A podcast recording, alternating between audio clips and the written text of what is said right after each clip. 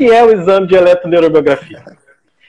Então, o termo eletroneuromiografia, eletro quer dizer de corrente elétrica, neuro de nervo, e miografia quer dizer registro da atividade muscular. Então, o exame de eletroneuromiografia é o exame que utiliza um estímulo elétrico para estudo dos nervos e músculos, registrando essa atividade e fazendo uma leitura matemática desses achados. Tá certo?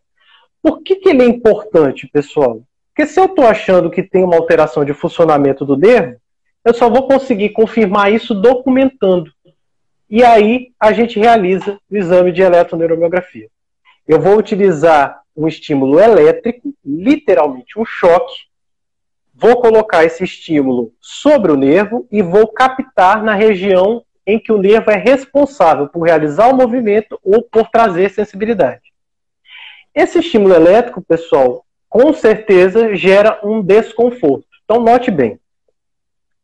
O exame é muito tranquilo de se fazer, ele é muito, ele é factível, mas ele é realmente desconfortável porque usa um princípio de estímulo elétrico.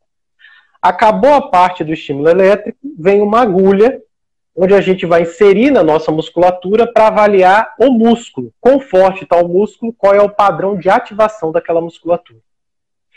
E aí, quando eu tenho um nervo que está comprimido, eu consigo documentar que, após eu oferecer um estímulo elétrico, a resposta que eu preciso obter com o estímulo não é a resposta normal, tá certo? E mais do que isso, eu consigo graduar a gravidade e a intensidade da lesão nervosa. Então, pessoal, por que que isso é tão importante? Para quem, é, aproveitando a pergunta ali, ah, eu não sei se é tendinite, eu, porque eu faço esforço repetitivo, não sei se é túnel do carpo. Porque no túnel do carpo, pessoal, o nervo vai ficar alterado a sua função e eu vou conseguir medir por meio da eletroneuromiografia o tamanho dessa lesão, o tamanho do comprometimento neurológico.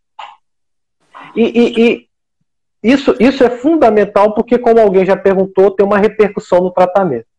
É, em relação à, à eletroneuromiografia, pessoal, eu não estudo um nervo só. Então a gente pode avaliar os outros nervos da mão, avaliar os nervos do ombro, avaliar os nervos da coluna cervical. Então preste atenção. Algumas vezes a gente tem compressão dos nervos na origem deles, que a gente chama de raiz nervosa, quando, por uma hérnia cervical, esse nervo é comprimido na sua origem. E frequentemente nós também vamos ter dormência na mão ou perda de força, tá certo? Então a eletroneuromiografia ainda vai me poder, vai me dar a possibilidade de eu diferenciar essas entidades de compressão do nervo por raiz aqui, por hérnia de disco, ou se o nervo está comprimido só no corpo. Por isso que o exame é tão importante assim. Tá certo?